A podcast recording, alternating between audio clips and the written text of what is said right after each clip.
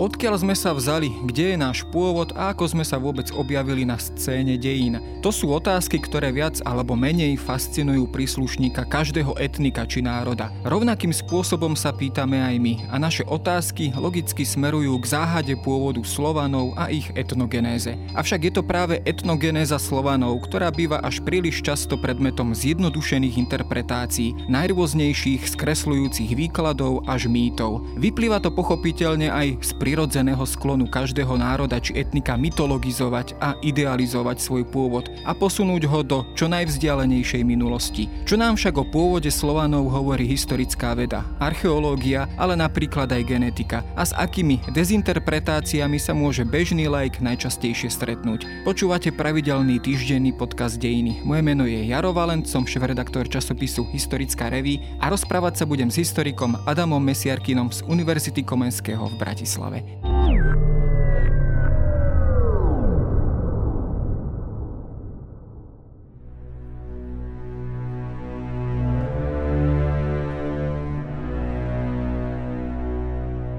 Ja som na úvod možno pre bežnú laickú verejnosť použil a zdaj trošku menej zrozumiteľný pojem a to je etnogenéza. A čo teda konkrétne tento termín znamená? Samozrejme už zo skladby tohto slova vyplýva, že to je teda nejaké skúmanie pôvodu. Čo ale konkrétne to znamená, keď to rozmeníme na drobné? S akými prístupmi vlastne táto etnogenéza, povedzme aj k záhade Slovanov vlastne pristupuje? No, tú etymológiu ste pomenovali veľmi presne, v podstate v tom samom samotnom termíne je obsiahnuté, že ide o počiatok, o genézu akéhosi etnika, teda z greckého etnos, my vo všeobecnosti nemôžeme hovoriť o jednom alebo akomsi jednoliatom prístupe etnogenézy. Etnogenéza vôbec ako termín je novým termínom, na ktorom sa zácne zhodli, či teda už sovietskí, ale aj západní antropológovia historici po druhej svetovej vojne.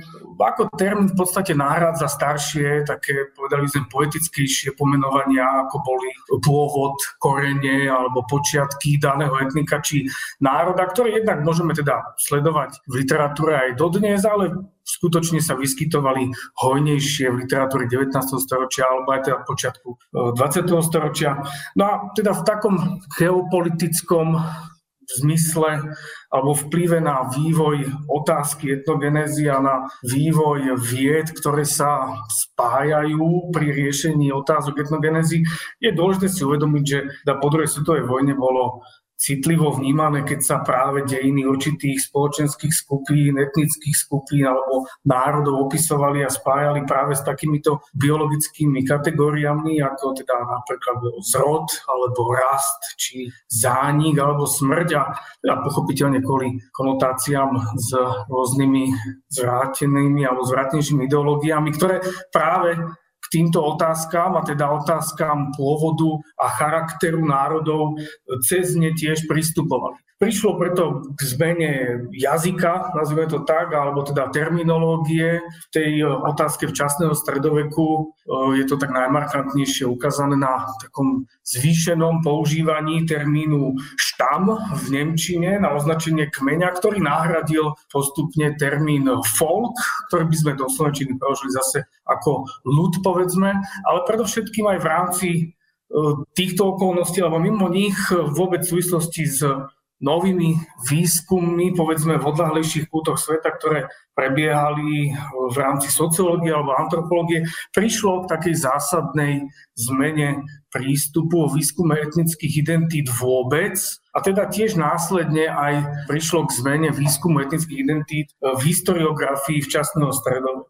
Keď vám do toho vstúpim, vlastne ten nemecký pojem folk, tak ako ste ho spomínali, samozrejme nespomínate ho náhodou, pretože keď sa pozrieme na tú samotnú etnogenézu, tá do veľkej miery vznikala práve v nemeckom prostredí. Tu sa často spomína pre mnohých známy archeológ Gustav Kosín, ktorý ako keby načrtol tie základy etnogenézy a on ich vlastne ako keby stotožnil vlastne povedzme ten národ alebo etnikum s nejakou archeologickou kultúrou, hmotnou kultúrou. Zrejme toto dnes asi podlieha dosť veľkej kritike, ako sa vlastne dnešná archeológia, ale aj dnešná historická veda pozera na tieto východiska etnogenézy práve z tohto, povedzme, 19. storočia? O, veľmi správne ste spomenuli Gustava Kosinu, ku ktorému som teda myslel, že sa sa dostaneme ešte neskôr, keď prídeme k samotnej archeológii. E, veľmi teda často, alebo respektíve v starších prácach, povedzme 70 80 rokov, aj našej proveniencii, ale pre všetkým povedzme polskej, kde tá debata medzi archeológmi práve o počiatku Ehm, Slovanov bola živšia a stále je živšia, tak vyslovene termín kosinizmus začal fungovať ako nadávka, ako akési pejoratívne okreslenie. A teda Gustav Kosina, čo je vtipné aj v rámci vlastne celého toho diskurzu etnogenes, pôvodne nebol archeológ. To je taký symptomatický jav. On bol jazykovedec a tak ako jazykovedci 19. storočí, či slovenský, český, alebo tiež nemecký, tak sa nadchýňali tými novými výskummi, ktoré hovorili o fantastických prepojeniach, povedzme sanskrtu s rôznymi pra jazykmi. A veľmi často práve aj teda vplyvom toho, že archeológia sa prebúdzala, keď to tak máme nazvať ako veda, alebo teda začala sa rozvíjať v zmysle metodologickom alebo aj technickom, tak priťahovala vedcov, ktorí sa už aj tak pohybovali v takýchto uh, hĺbkach časových a práve teda riešili otázky pôvodu jazykov, čo pre nich veľmi často znamenalo v podstate to isté ako dejiny národa. No a Gustav Kosina, jednak ja by som ho netituloval ako akéhosi tvorcu konceptu etnogenéz, ale my ho nazývame, že je tvorcom konceptu e, kultúrnej archeológie, ktorá v podstate znamená v takom jednoduchom jazyku že keď my sme schopní identifikovať danú archeologickú kultúru na danom e, priestore, tak ju vieme aj potom onálepkovať, alebo respektíve vieme ju usúvzťažniť s nejakým konkrétnym ľudským spoločenstvom.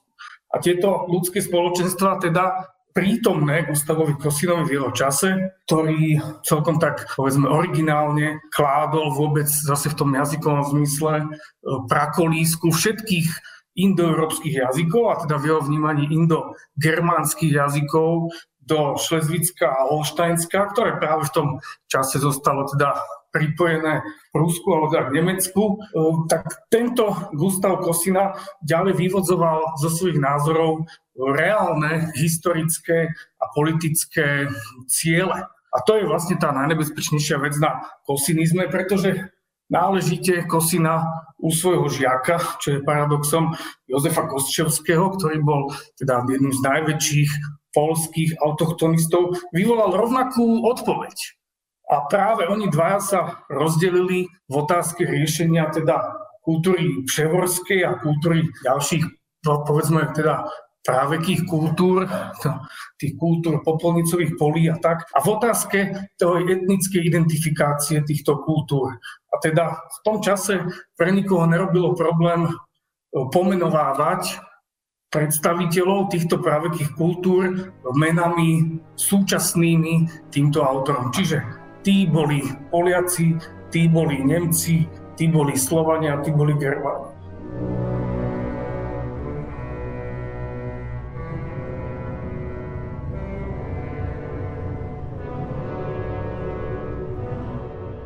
Keď to skúsime vysvetliť e, úplne pre takú laickú verejnosť, v čom tento prístup e, v prvom rade bol chybný? Tá chyba, chybovosť, alebo teda ten nesprávny prístup spočíval v tom, že vlastne e, stotožňoval nejakú danú hmotnú kultúru, povedzme nejaký aj náboženský rítus, pohrebný rítus, keramiku, typ keramiky s nejakým konkrétnym etnickým spoločenstvom, pričom teda medzi týmto automaticky nemusí byť vôbec žiadna zhoda?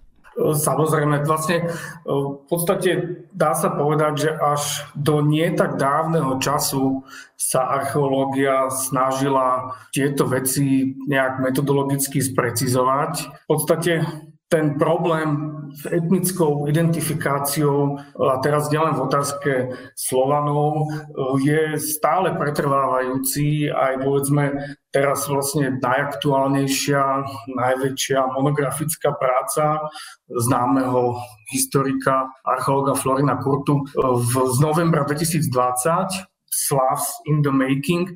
Tiež gro tejto monografie je zamerané na redefiníciu nálezov, ktoré boli povedzme predtým definované ako slovanské, či už v Karpatskej kotline, alebo v Čechách, alebo tiež povedzme na dnešnej Ukrajine a teda tiež aj o redefinícii, ide o redefiníciu iných nálezísk, ktoré povedzme zase naopak ako slovanské definované neboli. Keď sa pozrieme už teda na samotných Slovanov a vieme k ním samozrejme pristupovať z viacerých pohľadov, jednak povedzme cez tieto archeologické nálezy, jednak povedzme cez nejaké písomné pramene, cez určitých svetkov doby, ktorí teda zaznamenali to, čo bolo vtedy známe a vieme k tomu pristupovať aj povedzme cez nejaké už naozaj veľmi moderné prístupy, predovšetkým cez genetiku. Skúsme si zvoliť povedzme najskôr tie písomné pramene. Čo o Slovanoch vlastne nám hovoria starí historici, starí kronikári. Je na tomto určitá zhoda v týchto písomných prameňoch? Vyvstáva pred nami určitý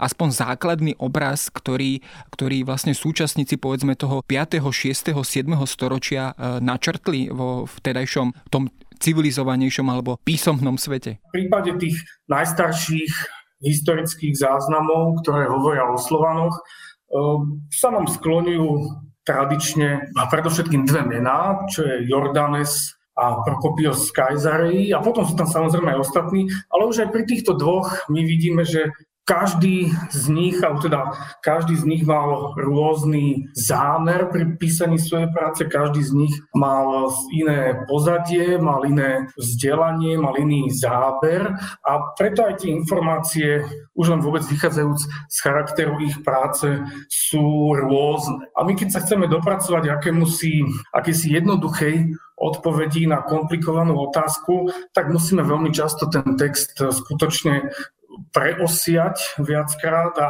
prefiltrovať. A to teda pochopiteľne nie je vždy jednoduché. A to sú znovu tie momenty, kde historici povedzme narážajú na rôzne teda aj protichodné argumenty alebo protichodné nejaké koncepcie. Ale vôbec naspäť teda k tomu pojmu etnogeneza, ak môžem, my v podstate po vojne po tej vojne hovoríme predovšetkým o prelomovej práci Reinharda Venskusa, ktorý sa teda práca sa nazýva Stammesbildung und Verfassung, čiže budovanie a udržiavanie kmeňa a vôbec on sa sám v tejto práci vyrovnáva s tými staršími názormi a polohami, ktoré sme si v krátkosti načrtli pri Gustavovi Kosinovi. Predovšetkým ide o to, že Venskus priniesol vôbec redefiníciu organizácie a vôbec charakteru týchto s ktorými on pracoval, germánskych alebo germánsko-jazyčných barbarských kmeňov. A tieto gentes, ako po latinsky kmene nazývame,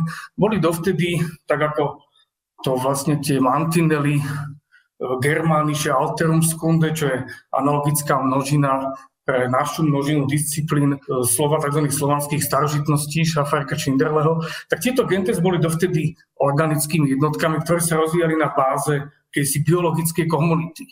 Boli to v zásade väčšie rodiny, ktoré v podstate boli organizované ako si automaticky touto zdedenou identitou, ktorú v sebe pocit.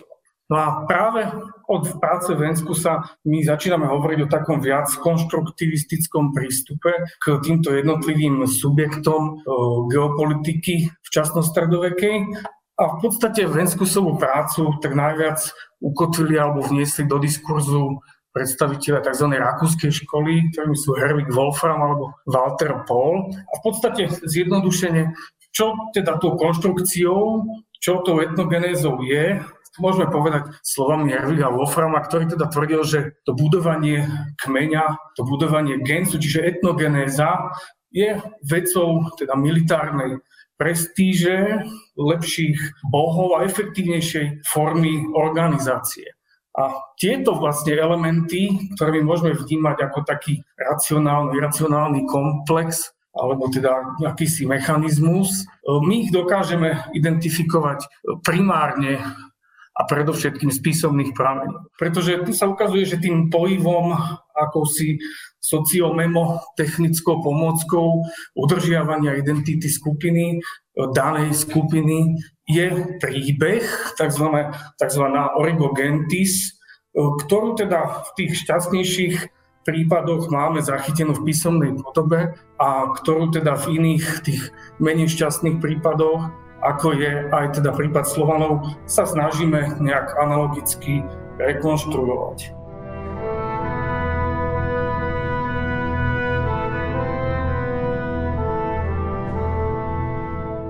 No, tieto pramene teda hovoria už, či už teda ten spomínaný Prokopios alebo Jordanes spomínajú teda viacero názvov pre Slovanov, či už Sklavíni, Anti alebo Veneti. To častokrát je veľmi milné, pretože nevieme, či je to, či označujú týmto pomenovaním jednu celostnú skupinu alebo rôzne druhy jednej skupiny alebo rôzne kmene alebo, alebo spoločenstva danej skupiny Slovanov. Každopádne dnes aspoň panuje približne bežná zhoda na tom, že teda to umiestnenie pravlasti Slovanov sa pohybuje niekde na území dnešnej západnej Ukrajiny, Bieloruska, možno východného Polska. Dá sa teda povedať, že práve o tomto spoločenstve alebo o, aj o tomto geografickom ukotvení títo dvaja historici vo svojej dobe písali?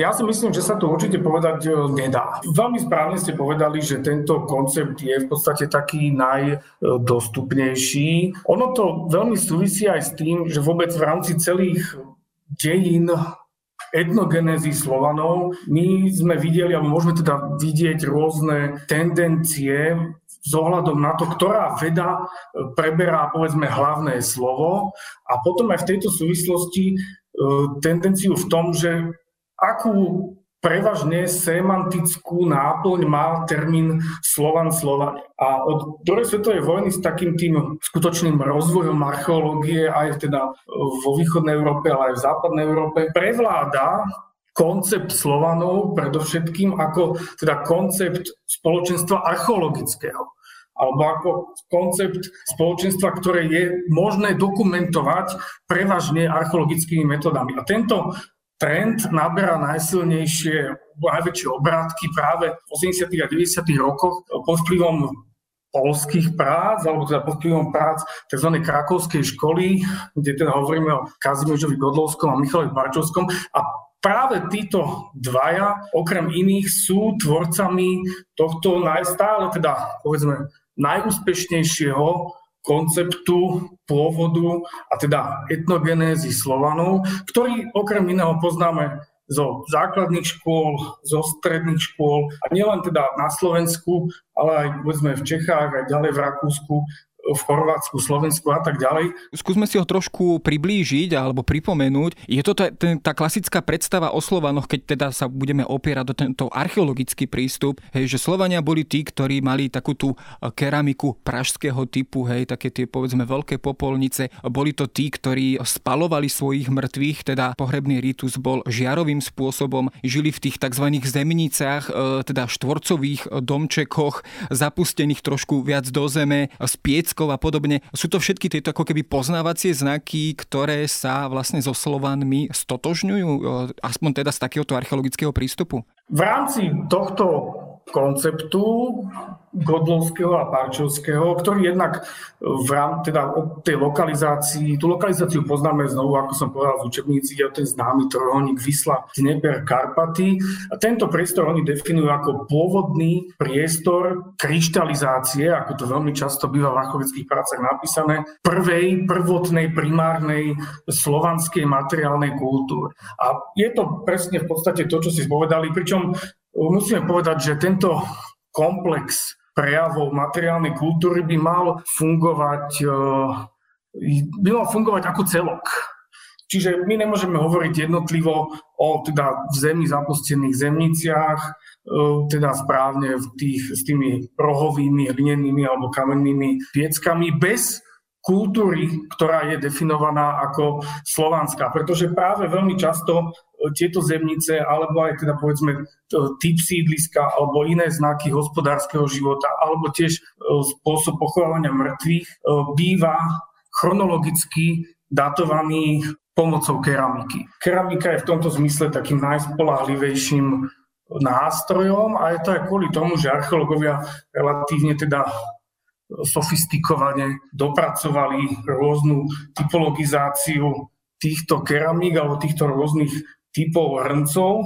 A teda počiatok, keby sa máme rozprávať o konkrétnych kultúrach a kultúrnych celkoch, kladú Parčovský a Godlovský alebo spájajú ho s objavením sa tzv. kultúry kievskej alebo pre tých starších prácach aj kultúry neskoro zarubineckej, ktorá mala byť v tomto zmysle akousi matricou pre ďalšie tri kultúry tiež spájané so Slovanmi a teda to je tá Praha Korčak, to je potom ďalej kultúra Peňkovka a to je ďalej kultúra Koločin. Pričom iba tak na ilustráciu, že aké sú vlastne limity a limitácie interpretácií.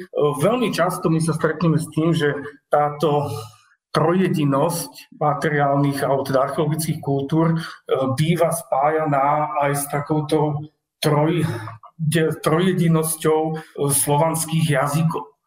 Že vlastne na Prahu Korčak e, býva teda hovorené, že to je kultúra Slovanov teda západných, a teda potom analogicky kultúra južných a východných. Pričom teda vidíme, že už tu prichádza k takému zvláštnemu kostrbatému ohýbaniu výsledkov rôznych vedeckých, teda rôznych disciplín a pričom ešte doplňme, že veľmi často tieto tri okruhy materiálnej kultúry bývajú tiež aj definované v zmysle historickom, kde teda v jednom prípade hovoríme, alebo hovorí literatúra o Antoch, v ďalšom o Slovanoch a v ďalšom o Venétoch. Vidím, toto je skôr také, povedal by som, prianie ako teda reálny obraz historickej reality, pretože myslím, že sa teda zhodneme, že by bolo skutočne zvláštne, ak by jazyk ako taký sa vyznačoval v realite e,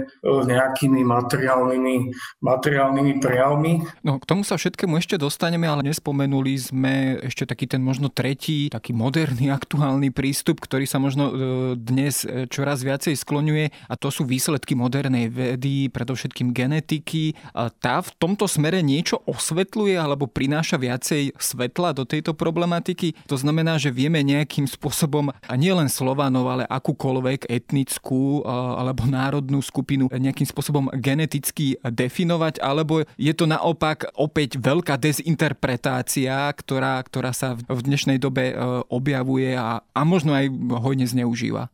Je to v, v každom zmysle výrazná nadinterpretácia, by som povedal. A ja som osobne veľmi skeptický voči teda vstupom paleogenetiky alebo teda molekulárnej biológie do osvetľovania historickej reality. Ale teda pochopiteľne treba si uvedomiť e, limity a možnosti tiež výpovede. E, chcem povedať iba, že chápem, prečo vlastne je to lákavé, pretože či pre vedcov, takisto teda ešte možno väčšej miere pre verejnosť, e, je lákavá tá možnosť, že výsledky exaktnej vedy ktorá hovorí pomocou čísel, ktorá hovorí jazykom grafov, by v tejto téme alebo v týchto témach, ktoré sú pre ľudí zaujímavé, sú to v podstate tie väčšie filozofické otázky, kto sme, kým sme, odkiaľ sme prišli, alebo aj dokonca e, kam smerujeme, tak na ne zrazu by sme teda očakávane mohli dostať odpoveď vo forme akejsi tabulky. A to aj keď to porovnáme s niekedy skutočne teda neprehľadnými alebo až protichodnými vstupmi historických vied, ktoré pracujú teda každá jedna so svojím e, aparátom, so svojou metodológiou, tak je to skutočne teda lákavé. No ale aby sme povedali konkrétne niečo k tým eh, prebiehajúcim, stále viac a viac prebiehajúcim výskumom DNA, tak musíme si uvedomiť, že teda pochopiteľne je, existuje veľký rozdiel medzi chápaním etnickej skupiny a genetickej skupiny. Totiž etnická skupina, ako sme sa snažili, teda aj na, som sa snažil načrtnúť, ale však možno ešte k tomu príde, je v prvom rade myšlienkou, akokoľvek abstraktne to znie, a teda ďalej myšlienkou pretavnou do reality a hranice jednotlivých skupín v tejto realite, čiže historickej realite včasného stredoveku, a ani dnes sa v žiadnom prípade e, neprelínajú alebo nezodpovedajú hraniciam e, haplotypov či haploskupín e, mitochondriálne DNA. Inými slovami dá sa povedať, že pokiaľ by bolo, pokiaľ by sme skúmali nejaké zloženie nášho DNA, povedzme teda toho tzv. slovenského, tak by sme možno našli o mnoho viacej zhôd s našimi susedmi, než povedzme teda s nejakými slovanskými národmi, ktoré sú nám vzdialené. Čiže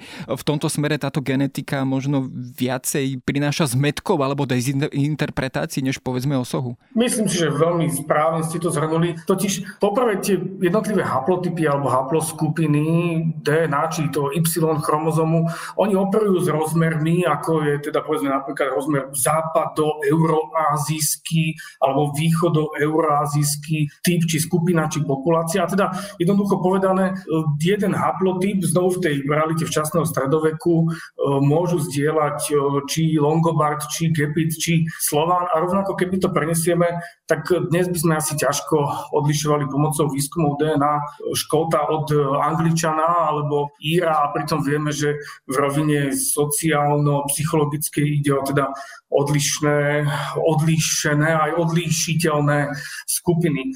Napríklad, keď môžem uvieť jeden príklad, tak Práve tieto výskumy DNA sú relatívne populárne v Maďarsku, kde teda jednak, ako vieme, snúžili na preukázanie kontinuity dnešnej populácie s kočovníckým alebo teda semikočovníckým spoločenstvom z 9. storočia, ale tiež máme dostupný aj relatívne vysoký počet štúdí, ktoré boli zamerané na výskum e, avarských pozostatkov. A jednak tiež aj v rámci teda hľadania prepojení, prepojení medzi teda Maďarmi a Avarmi, ale tiež aj v rámci toho zisťovania, že aký je pomer alebo aké sú pomery zastúpenia, nazvime to trošku nepresne, elementov azijských či práve európskych, práve v hroboch, ktoré boli svojou výbavou a teda archeologicky už predtým definované ako avarské alebo teda závarské doby. No a práve ani tu tie výsledky nie sú vôbec teda jednoznačné, pretože to zastúpenie haplotypov, povedzme, častejšie sa vyskytujúcich v strednej či východnej Ázii, je rovnako, zastup, je rovnako vysoké ako zastúpenie haplotypov tzv. západo-euroazijské, čiže tie, čo niekto možno nazýva ako východoeurópske, alebo niekto, znovu keby to preženie, tak povie ako slovanské. Pričom do tretice menší tretí podiel predstavovali skupiny týchto haplotypov typické pre priestory severozápadnej Európy. Čiže znovu v jednoduchom jazyku ťažko je usúdiť, že či ten daný jednotlivec v hrobe, ktorý svojou výbavou pôsobí na nás ako avarský, takže či ten konkrétny jednotlivec bol vlastne avarom, alebo či bol bulharom, alebo či bol slovanom, alebo dokonca teda gepidom.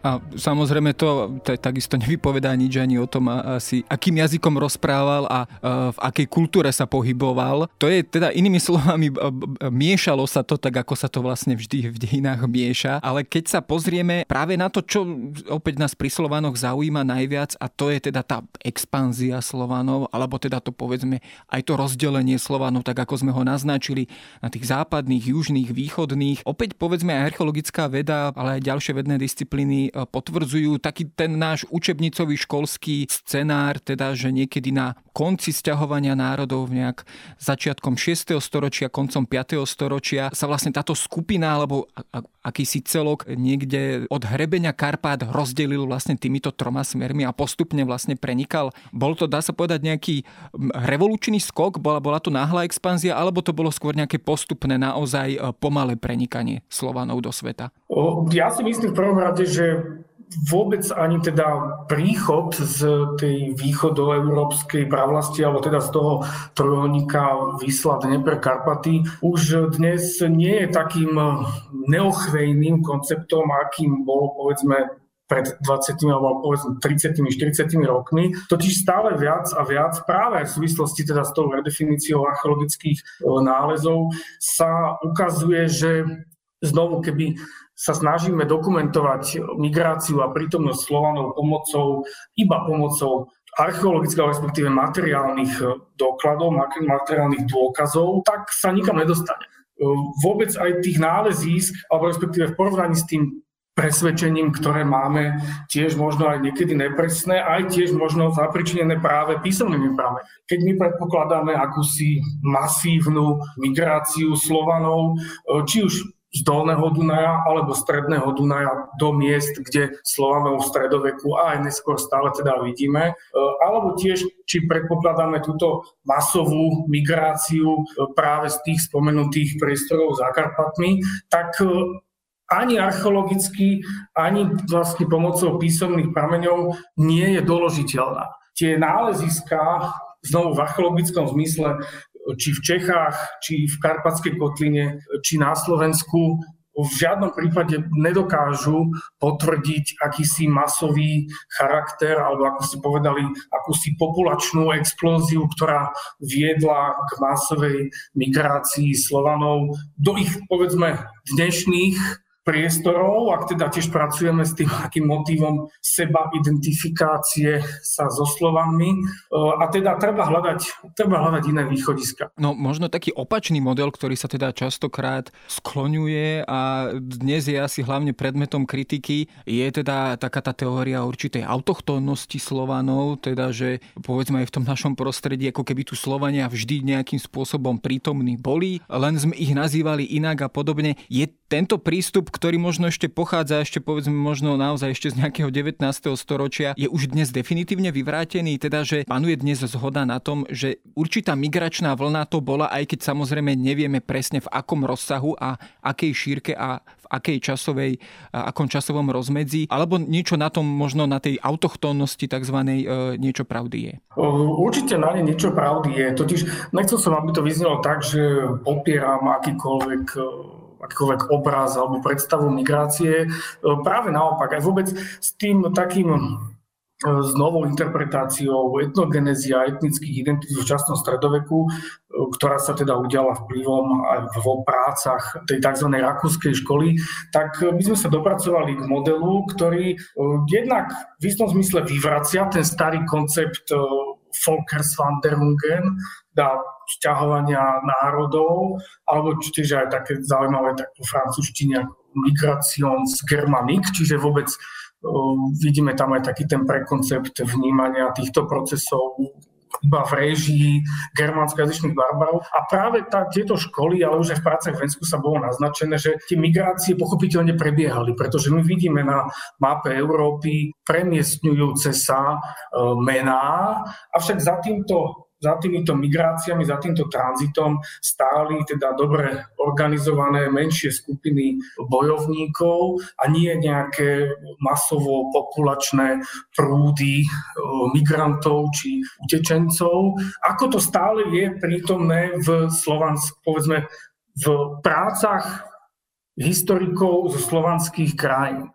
My musíme tento model, tento model cielenej, dobre organizovanej migrácie akejsi slovanskej elity skutočne teda aplikovať aj do vôbec reko, rekodifikácie etnogenezy Slovanov, keď to tak môžem povedať. No ono, keď to tak poviem e, veľmi laicky, tak uh, asi to teda nebolo tak, že sa zobral praotec Čecha aj s celým národom a presunul sa z bodu A do bodu B do Českej kotliny. Asi teda táto predstava je úplne, dá sa povedať, rozprávková. Ale teda ako si to vlastne môžeme predstaviť povedzme aj na príklade Karpatskej kotliny, keď sa teda bavíme o našom prostredí, kedy povedzme ten slovanský prienik je tu dokladovaný, dokumentovaný, či už písomne alebo aj na archeologických nálezoch je to teda ten záver 5. storočia, začiatok 6. storočia a máme tu nejaký, povedať, dá sa povedať jasný predel, kedy už vieme povedať, že už teda tí Slovania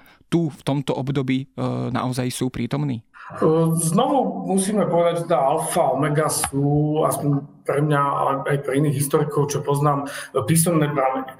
A tu najstaršie, najstaršie dáta, ktoré môžeme z prameňov vyčítať, ktoré by potvrdzovali prítomnosť v Slovanov v Karpatskej kotline, tak pochádzajú od Prokopia a približne by sme ich mohli, by sme mohli povedať, že ide o druhú dekádu 6. storočia, pričom máme k dispozícii aj iné informácie, ktorých ale teda chronologická výpovedná hodnota už je znovu hypotetická. E, ide predovšetkým o takú správu, ktorú my nazývame ako správa o prúti Herulov, ktorá teda je znovu Prokopia a hovorí o púti kmeňa Herulov z Karpatskej kotliny, potom ako utrpeli mnohé porážky jednak od Longobardov, potom neskôr od Gepidov. Ale čo je pre nás dôležité, je, že teda my vieme približne datovať tento proces, tento projekt Eh, vieme ho datovať približne do roku 512, 510 alebo niečo neskôr. A v tejto súvislosti teda môžeme hovoriť aj o Slovanoch v akejsi tesnej blízkosti s Gepidmi, pretože práve v momente, keď sa Heruli vydajú na trošku takú epickú cestu naspäť do Škandinávie, odchádzajú z područia Gepidov, tak prvým kmeňom, prvým spoločenstvom, s ktorým prídu do kontaktu, sú Slovania. Ďalej máme takú správu, ktorú ja celkom tak odvážne sa snažím využiť preto, aby sme mohli povedať, hovoriť o útokoch Slovanov aj v teda koncom 20. rokov 6. storočia. E, totiž ide o správu, ktorá hovorí o vymenovaní Hilbuldia za, alebo teda do úradu magistra militum e, pre Tráciu, čo je teda vysoký vojenský úrad a tento magister militum Hilbudius bol do tohto úradu dosadený začiatkom 30. rokov. My predpokladáme, že alebo priamo v 31. roku alebo v 30. roku 6. storočia.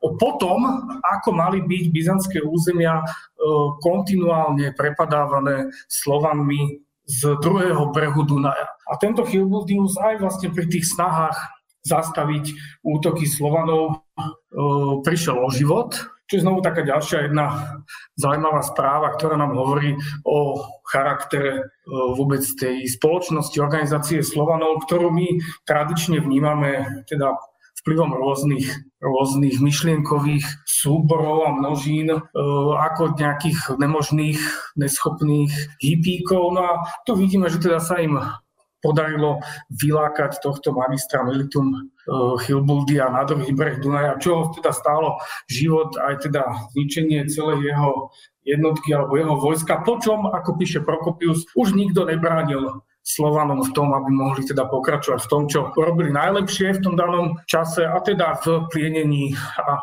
vraždení a kradnutí, čo teda pochopiteľne tiež má ďalšie dôsledky a dopady na vôbec vnútornú organizáciu kmeňa Slovanov, na ich spoločenskú stratifikáciu a na ďalšie fungovanie. My disponujeme aj teda ďalšími správami, ktoré, čo je dôležité povedať, tak musíme znovu teda zaradiť do širšieho geopolitického rámca, pretože nie je náhodou, že veľké útoky Slovanov znovu smerom teda do Trácie alebo na, do Ilírie sa začínajú a odohrávajú sa práve počas 30. rokov 6. storočia, keď v Itálii začína Justinian organizovať svoju rekonkvistu a teda začína gótsko-rímska vojna a práve aj v súvislosti s kulmináciou tejto vojny v Itálii my sledujeme v správach Prokopia alebo teda rastúci alebo klesajúci, klesajúcu tendenciu e, v zmysle týchto útokov, pretože znovu, keď vojna vypukne novým požiarom po nástupe Totilu na gótsky trón, tak znovu vidíme u Prokopia, a to už sú teda 50. roky 6. storočia, e, masívne, naozaj teda drastické a devastačné útoky Slovanov na rímske územia.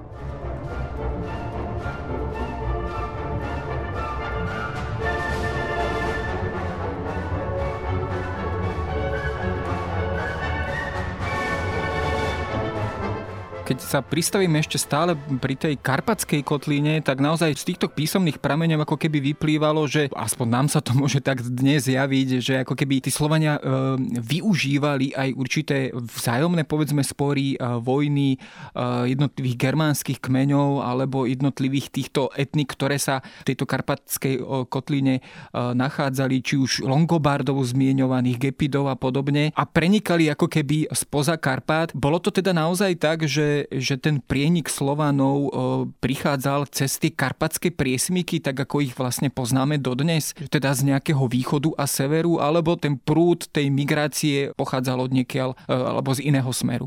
Podľa mňa lokalizácia prvotných sídel Slovanov nemusíme vôbec zachádzať ďaleko, tak by som to povedal. Slovania využili v danom momente akési historicko-politické spoločenské vákum nad Dolným Dunajom a začali teda veľmi úspešne budovať svoju entitu, svoju etnospoločenskú organizáciu práve tým, že ju teda podlievali veľmi hojne e, rímskou krvou a obsypávali tiež štedro rímským, rímským zlatom, čo máme potvrdené aj v ďalších neskorších záznamoch z byzantského prostredia, predovšetkým teda u Jana z Efezu, ktorý okrem iného Okrem teda tej slávnej pasáže, kde opisuje Slovanov v podstate ako tých najhorších možných protivníkov Ríma, kde tvrdí, že Slovania sa naučili viesť vojnu lepšie ako my a teda aj presne definuje to, čo Slovania si berú so sebou. Na druhú stranu Dunaja, že kone, zbranie, zlato a striebro, čo sú všetko v podstate elementy a nástroje pre budovanie, udržiavanie kmeňa, tak Jan z Efezu je to relatívne ťažko dostupná pasáž, pretože v podstate iba v sírskom origináli a v latinskom preklade v Viedenskej knižnici, ale teda nie je súčasťou tých stabilných klasických zbierok edícií prameňov Kuslovanom. A tu Jan z Efezu tvrdí, že presne aj na porovnanie s neskôršími Avarmi a na porovnanie s Longobardami, že a títo Slovania, oni sú ľud západu, oni sú populus occidentalis v latinskom preklade, tak ako Longobardi.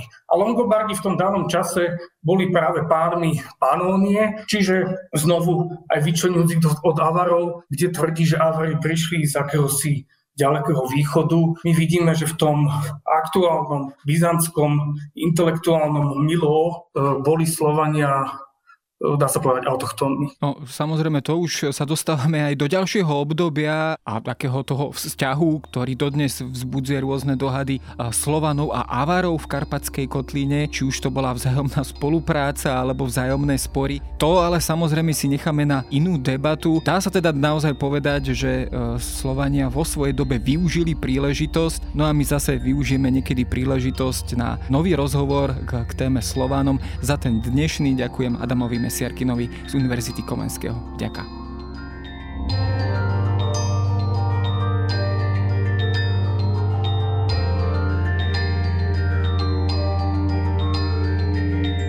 To je na dnes všetko. Počúvali ste Dejiny, týždenný podcast denníka SME a historickej reví. Podcast Dejiny vychádza každý týždeň v nedelu. Prihláste sa na jeho odoberanie vo svojej podcastovej mobilnej aplikácii na platformách Google Podcasty, Apple Podcasty alebo v službe Spotify. Všetky diely nájdete aj na adrese sme.sk lomka dejiny alebo historickareví.com. Ak sa vám podcast páči, môžete ho ohodnotiť. Ak mi chcete poslať pripomienku, môžete sa pridať do podcastového klubu denníka Sme na Facebooku alebo mi poslať mail na adresu jaroslav.valent zavináč petitpress.sk. Ja som Jaro Valent a na tvorbe tohto podcastu sa podielal aj Viktor Hlavatovič.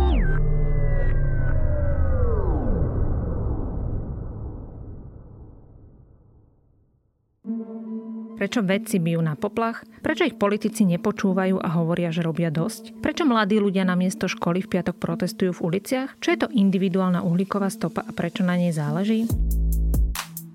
Moje meno je Katarína Kozinková a spolu s Jakubom Filom pre vás pripravujeme klíma podcast denníka ZME, v ktorom sa s našimi hostkami a hostiami rozprávame o klimatickej kríze. Náš podcast vychádza každú druhú stredu a nájdete ho vo všetkých podcastových aplikáciách.